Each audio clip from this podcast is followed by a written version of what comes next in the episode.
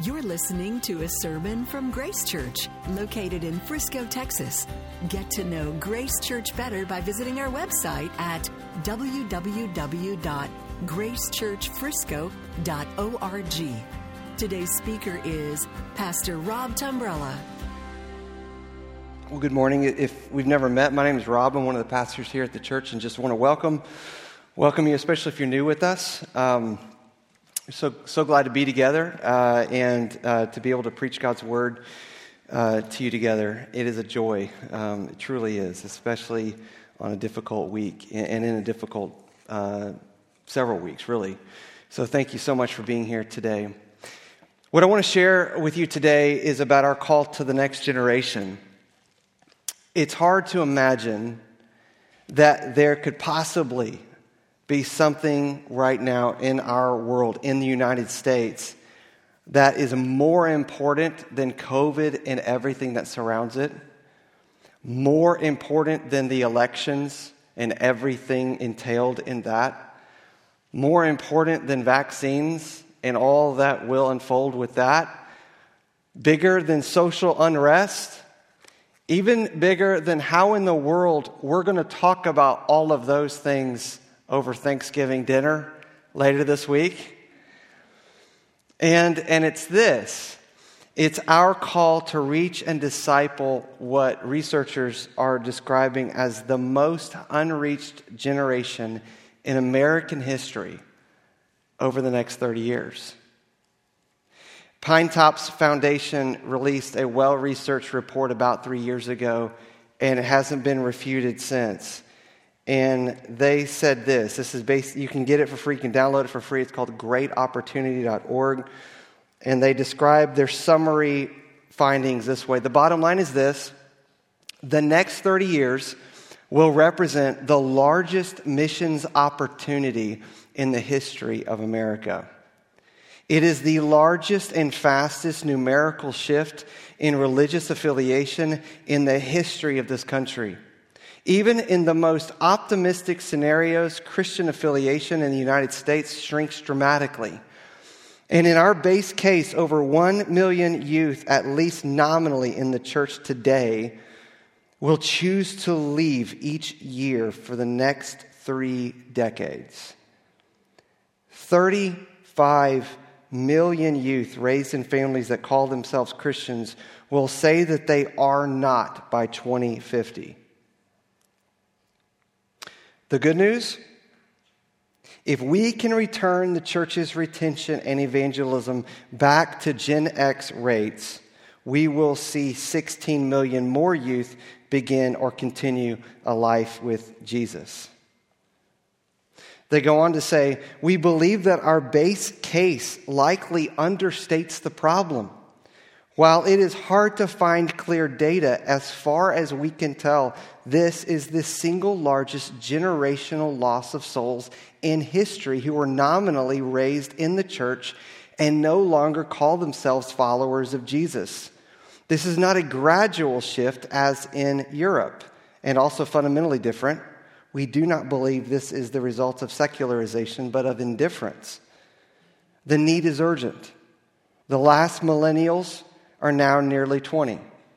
We've lost much of the opportunity for millennials, and the first wave of Gen Z is now entering college.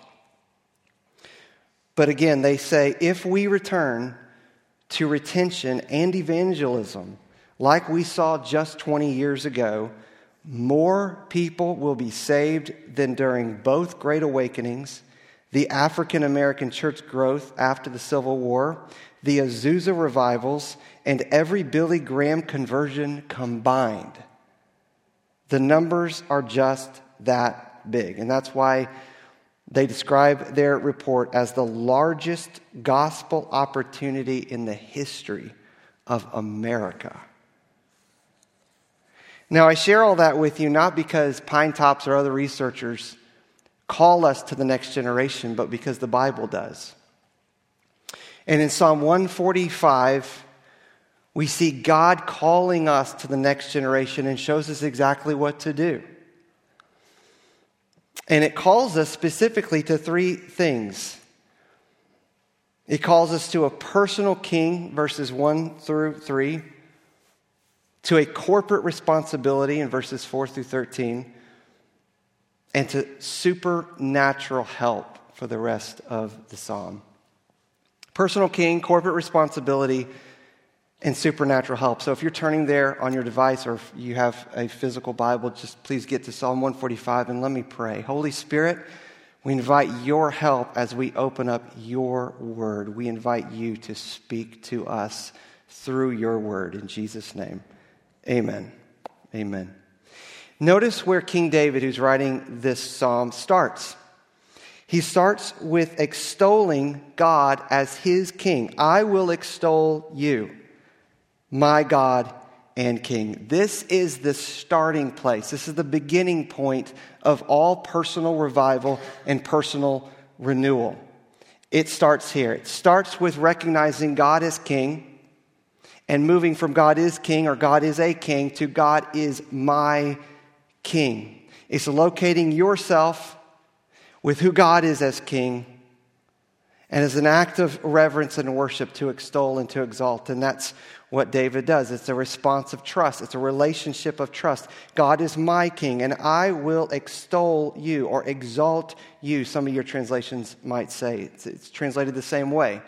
What does it mean to extol or to exalt? It means to raise something to the highest of heights. Philippians 2, we read that God has highly exalted Jesus and made him Lord over all. That's what it means to exalt something. It means to raise it over all things. It means whatever is competing with an exalted place, it comes down because only one thing can be lifted up to the highest place. And that's what it means to exalt anything. So for David to say, I exalt you, God, he says, I exalt you to the highest place of my heart, the highest affection the highest center point of my heart. Everything else comes down. That's what it means to exalt God. And it is not a, a, passive waiting for this to take place, it's an act of the will. David says, as, as, as, an act of my will, by grace, I choose to raise God to the highest place of my heart because I will bless your name forever and ever because you are my personal king. He goes on in verse 2 to say, Every day I will bless you and praise your name. Again, forever and ever. And then we're told why in verse 3. Verse 3 For great is the Lord and greatly to be praised. And his greatness is unsearchable. Do you see how he stacks that word three times in one small verse? The Lord is great. He's greatly to be praised. And his greatness is unsearchable. Literally, that means in the Hebrew, of his greatness, there is no search. There is no search engine that will exhaust his greatness. Nothing out there can discover all of his greatness. He says, Of this God, there is no end to his beauty. There is no final comprehension. There is no moment that we've seen it all. There's no moment where we'll turn to each other and say, We've completed our search of his greatness. His greatness will stretch on and stretch on and unfold for all of eternity. David says he's infinitely marvelous in the unfolding of his glories forever and ever and ever. And a billion ages of intense and focused exploration will never exhaust his eternal greatness or our joy in every new discovery of his greatness. Joy will go on forever, for his greatness is infinite.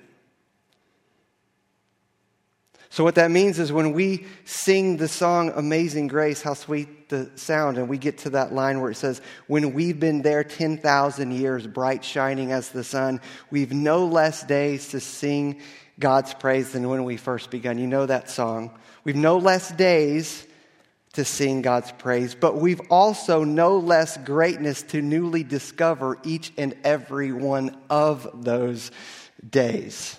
No less days and no less greatness to discover in those days. So it would be appropriate right now just to pause and ask ourselves this question Do we see God as King? And do we see Him as unsearchably great? Is He exalted to the highest place of our hearts? Maybe we should pause and turn to the next generation, the generation coming up behind us, to ask this question Would the next generation see God this way? Have they caught that vision of God from us? Well, who is the next generation? I mentioned Generation Z earlier. If you're trying to get your head around Generation Z, uh, or if you're trying to get your head around millennials and you're like, I'm still trying to figure out who those, those people are, it, it, it, it's unfortunately, we love you millennials, but you just got surpassed last week in terms of size. So just focus now on Generation Z, I guess. Last year, Generation Z became the largest generation in American history. Depending on when you date them, it's the people born between 1996 to 2015, five years old, kindergarten age, to 24 year old, college. They encompass 72 to 80 million people in the United States and globally 32% of the population. 2.47 billion of the 7.7 billion people on earth are Generation Z, surpassing millennials and baby boomers, respectively. In the US, in a nationwide survey, 20% of Generation Z said attending a local church is important, which would mean, conservatively speaking, 57 million kids and teenagers are not connected to a church, which means if you were to put them on a state in the United States, we don't have a state that comes close to that population, it would be double the size of the entire population of Texas. Generation Z is the most social, the most empowered, the most digital, and also the most anxious youth population in human history, we're told. The suicide rate among people aged 10 to 24 has jumped 56% since 2007, even more through COVID. But this same group is also, thankfully, more likely to report their mental health struggles than millennials or Generation Xers, according to the American Psychological Association. According to a recent Barna study, half of 18 year olds in the United States report anxiety and fear of failure, and about 40% say they often feel sad or depressed. 34% of young people say they feel lonely and isolated from others. We are also told about Generation Z that they are less religious than any previous generation. About one third of them have no religious affiliation. Isn't that shocking considering all the numbers of churches in the United States? In 2018 report, Barna found that 35% of Gen Z teens considered themselves atheist, compared to 30% of millennials, 30% of Generation X, and 26% of baby boomers. One researcher said it this way Gen Z is different because they have grown up in a post Christian, post modern environment where many of them have not even been exposed to Christianity or to church. He says there are a lot of churches that are empty in this country. Gen Z is the one generation who's really showing the fruit of that. For the first time in our nation's history, there are many of them who are a spiritual blank slate.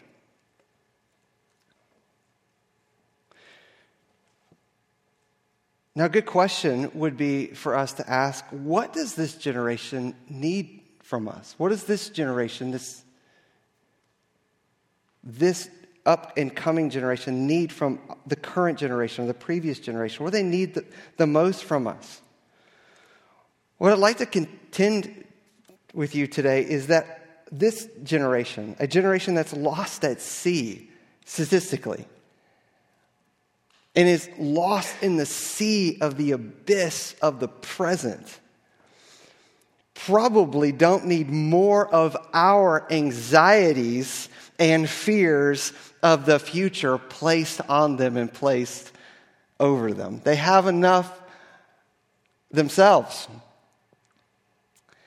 And they don't need any more of our fears and our concerns of the future and all of our anxieties dumped upon them. Instead, they need spiritual adults who are anchored to eternity and believe Jesus is king and his kingdom is advancing and Jesus is unsearchably great as they, as they try to tether themselves to something. They need spiritual leaders who are steady in these days and in the days to come, who know their king and they know the greatness of their king and they're able to transfer his greatness to the next generation, anchor to eternity and not to the present. Extolling God as the highest place of their hearts. What are you anchored to today? What are you steadying yourself to? What are you extolling? What is the highest place, the exalted status of your heart today? God is on the move in our lives to tell us today whatever is competing for the highest place, remove it for your sake and for the next generation. Let's look at our corporate responsibility in verse 4 through 13. Notice, notice the way that worship works in the next generation. It's not as though we are shaking our finger and teaching the next generation. No, one generation shall commend. That, that, that means worship in front of another generation, shall commend your works to another, and shall declare your mighty acts. On the glorious splendor of your majesty and on your wondrous works I will meditate, David says. They shall speak of the might of your awesome deeds, and I will declare your greatness. They shall pour forth the fame of your abundant goodness and shall sing aloud of your righteousness. They are not silent. They are not passive. They do not sit back or do not sit on their hands. They, with vo- vocal opportunity, speak of his fame and pour forth, singing aloud of his righteousness and his abundant goodness. The Lord is gracious and merciful. He's slow to anger and he's abounding in steadfast love. The Lord is good to all and his mercy is over all that he's made. All your works shall give thanks to you, O Lord, and all your saints shall bless you. They shall speak of the glory of your kingdom and tell of your power. To make known to the children of man your mighty deeds and the glorious splendor of your kingdom. For your kingdom is an everlasting kingdom, and your dominion endures throughout all generations. Notice it's one generation, all the ages within one generation, pouring forth speech and praise and transferring all that they have seen and know and have experienced of God to another generation. Verse 6 says, They shall speak of the might of your awesome deeds. Verse 7, they shall pour forth fame. Verse 10, all your saints shall bless you. Verse 11, they shall speak of the glory and tell of your power. Who are they saying this to? To make known to the children, to the children, the next generation, the people coming up the ones we pass the baton to. We will make known to them your mighty deeds, and we will tell and pour forth the fame of your glory, for God is unsearchably great. This is God's plan of revival. God revives the next generation through the previous generation. It happens in every generation. It happens when one generation takes ownership of the awakened reality of who God is and they transfer and commend those works and that praise to the next generation. It's through the sacrificial focus of adults and parents and grandparents who lock arms for the next generation to be awakened to the reality of who God is. Pinetop says it this way many of the great leaders in American church history Edwards, Whitefield, Wesley, Asbury, Allen, Seymour, Graham saw the church's fidelity increase precisely because it was concerned with reaching the lost, usually starting with the youth. Evangelicals are so named because they are concerned with sharing the good news with those who have not yet heard it. That's, that's what an evangelical is. It's sharing the gospel, the good news, with those who have not yet heard it. Well, who are those, those people who have not yet heard it? Well, consider where we are right now in, in Frisco. If we could just locate ourselves within that data. By 2025, there will be around 70,000 kids, that's kids and teens, in Frisco ISD alone, not including all the thousands of kids in McKinney, in Little Elm, in Prosper, in North Plano, in so many other places that are within a short driving distance of our church. Thousands of kids. And if we can wrap our heads around this, thousands of those kids and teens have never heard the gospel. Hearing the name Jesus is not synonymous with having heard the gospel, and thousands of these kids and teenagers have never heard the gospel. You could say, well, look at all the churches and student ministries and kids ministries and VBS. If we were to pile up all our church attendance of all our sophisticated churches, all of our student ministries, all of our kids' ministries, all our VBS, we barely scratch the surface. The numbers are that big. We would be shocked. We'd be shocked. These kids and teenagers sit with our kids in school. They play in our playgrounds. They are on our sports teams. They live next door to us. And they don't have anyone sharing the gospel with them. You could say, well, aren't the parents sharing the gospel with them? No, their parents aren't sharing the gospel because they've never heard the gospel either. Thousands, thousands have never heard the gospel. If they have heard the gospel, they don't believe the gospel. And we have very involved parents in Frisco, and I'm very grateful for that. But many of the involved parents have only taught their kids that salvation comes through obedience to the God of academics, athletics, or the arts. And that three headed dragon has a strong foothold in North Dallas. It moves throughout our city and captivates our kids and captivates our parents. And I love all those things, and I'm involved in all those things. But what that means is that unless there's an intervention, thousands graduate high school year after year. Have 12 high schools in Frisco alone. And thousands will walk the stage not knowing why they exist, not understanding God's law or what sin is, not understanding who Jesus is or why Jesus died on the cross, not knowing about faith in Jesus and how through faith they can be forgiven of their sins and given new life and come into a whole new, glorious kingdom. Instead, they embrace a confused, customized cocktail of spirituality based upon their own authority and things they've heard here and there and over here and pulled together, trying to find hope in that. And the reason that they don't know the gospel is that no one's told them the gospel. It's not for lack of believers within proximity to them or churches within proximity to them. No one's interrupted their life to tell them the gospel. And many of us have not told them the gospel because we have become indifferent to their situation.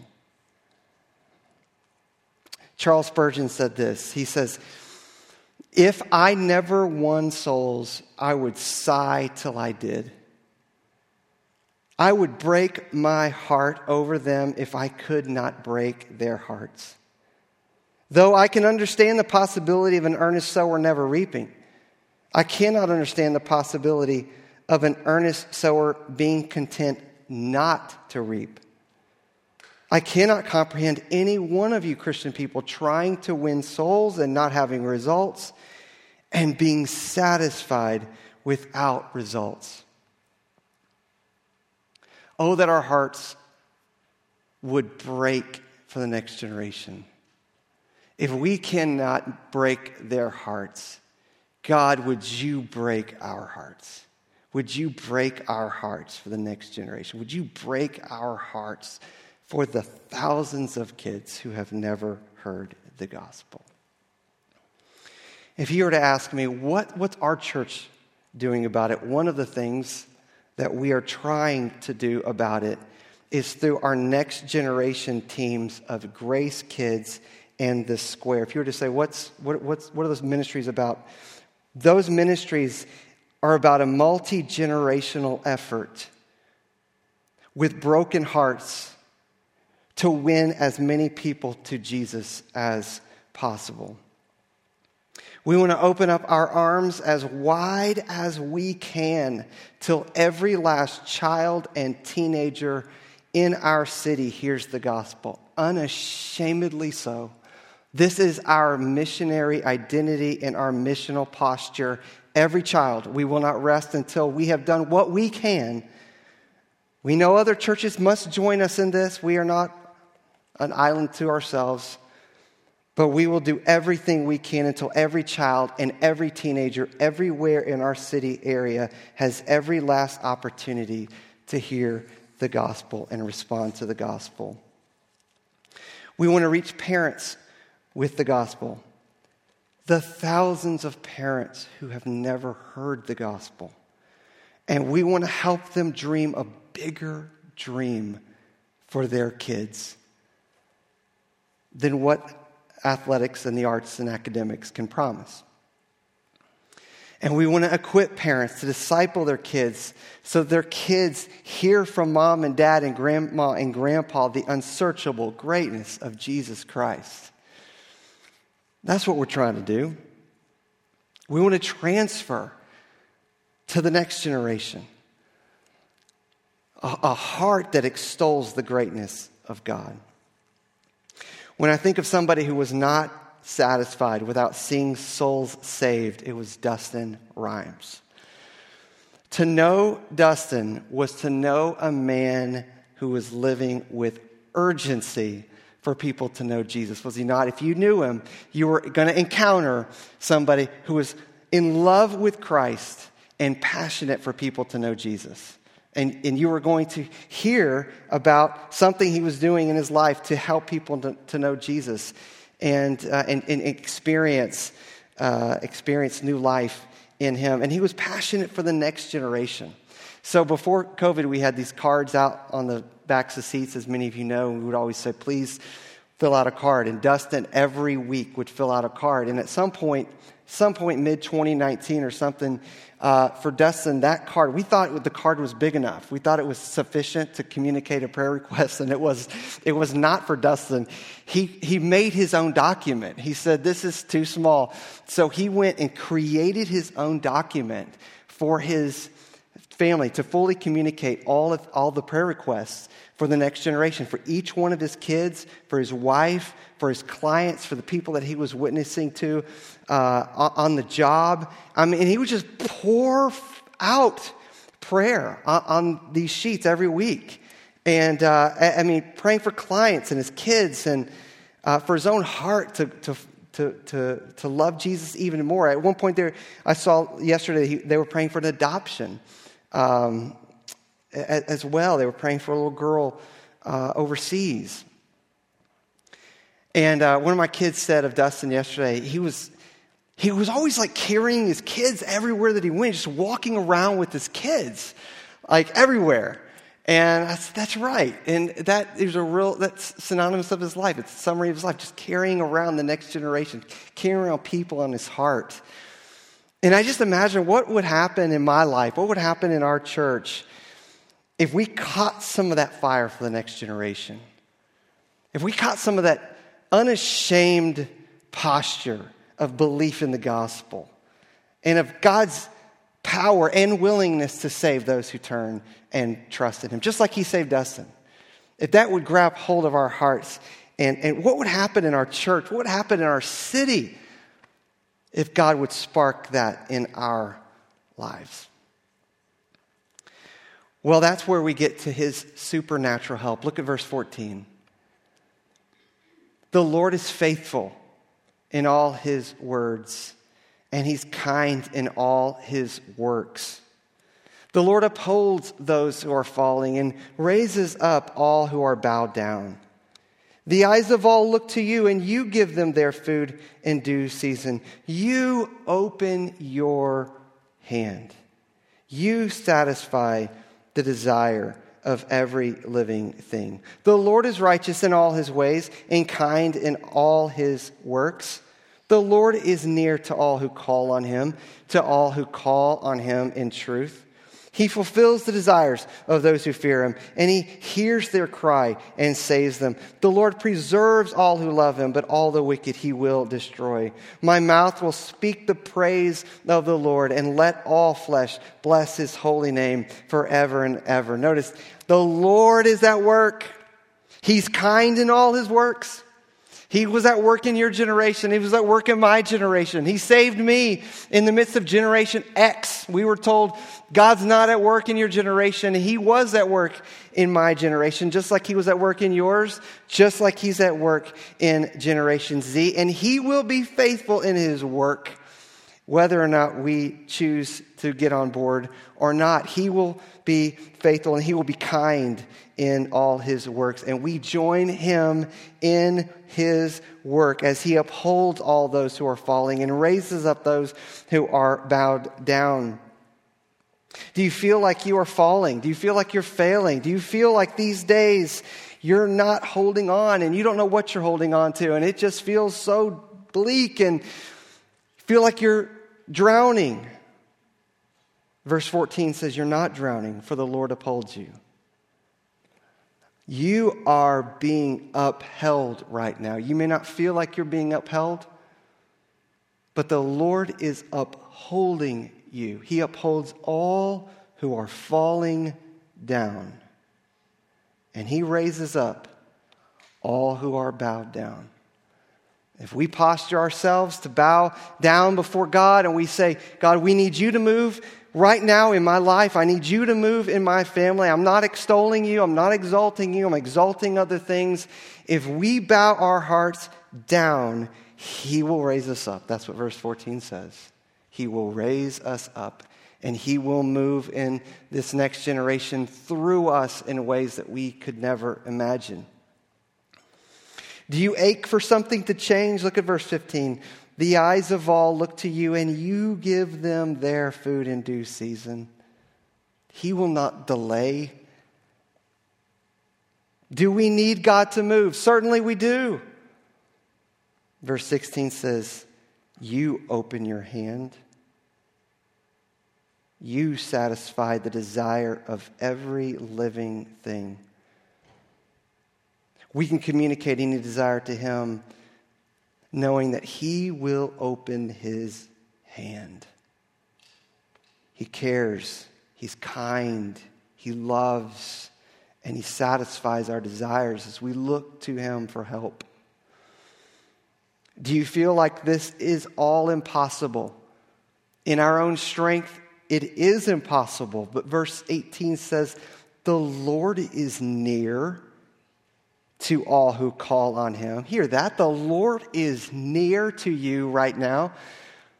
The Lord is near to you right now.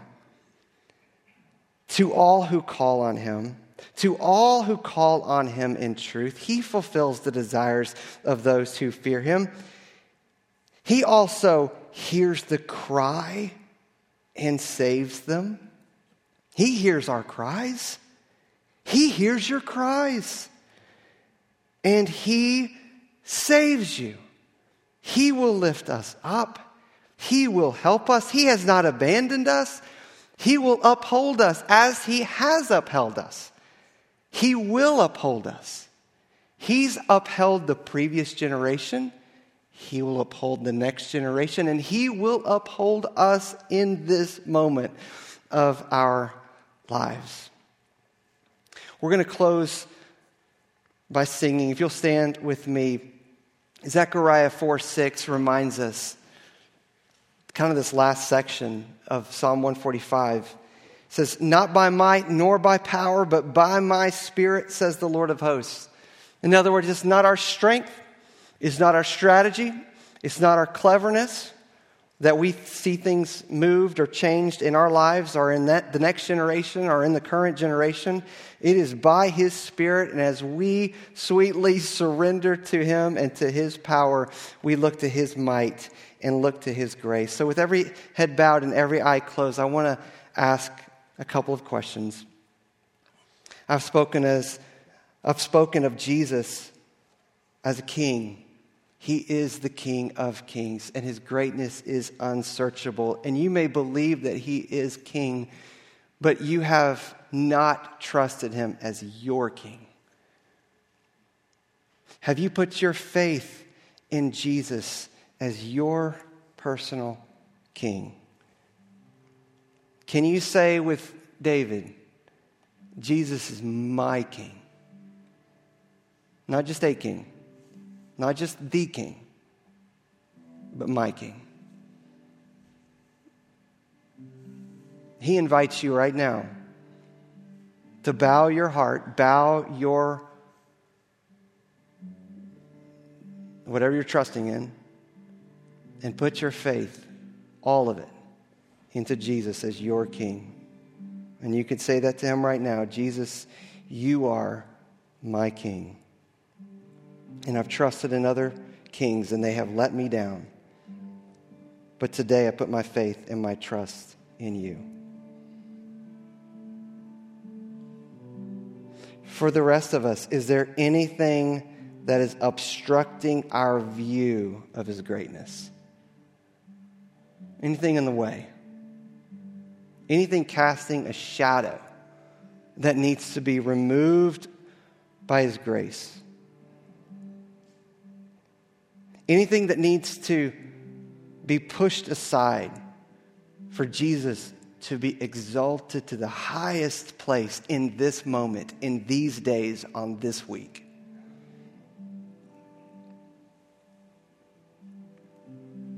And how is God calling you to the next generation? Who is He bringing to your mind? Family member, a friend, a niece, a nephew, a grandchild, a broken marriage. How does God want to use you in the next generation? Let's sing and let's pray and let's commit to the Lord whatever He is calling us to do.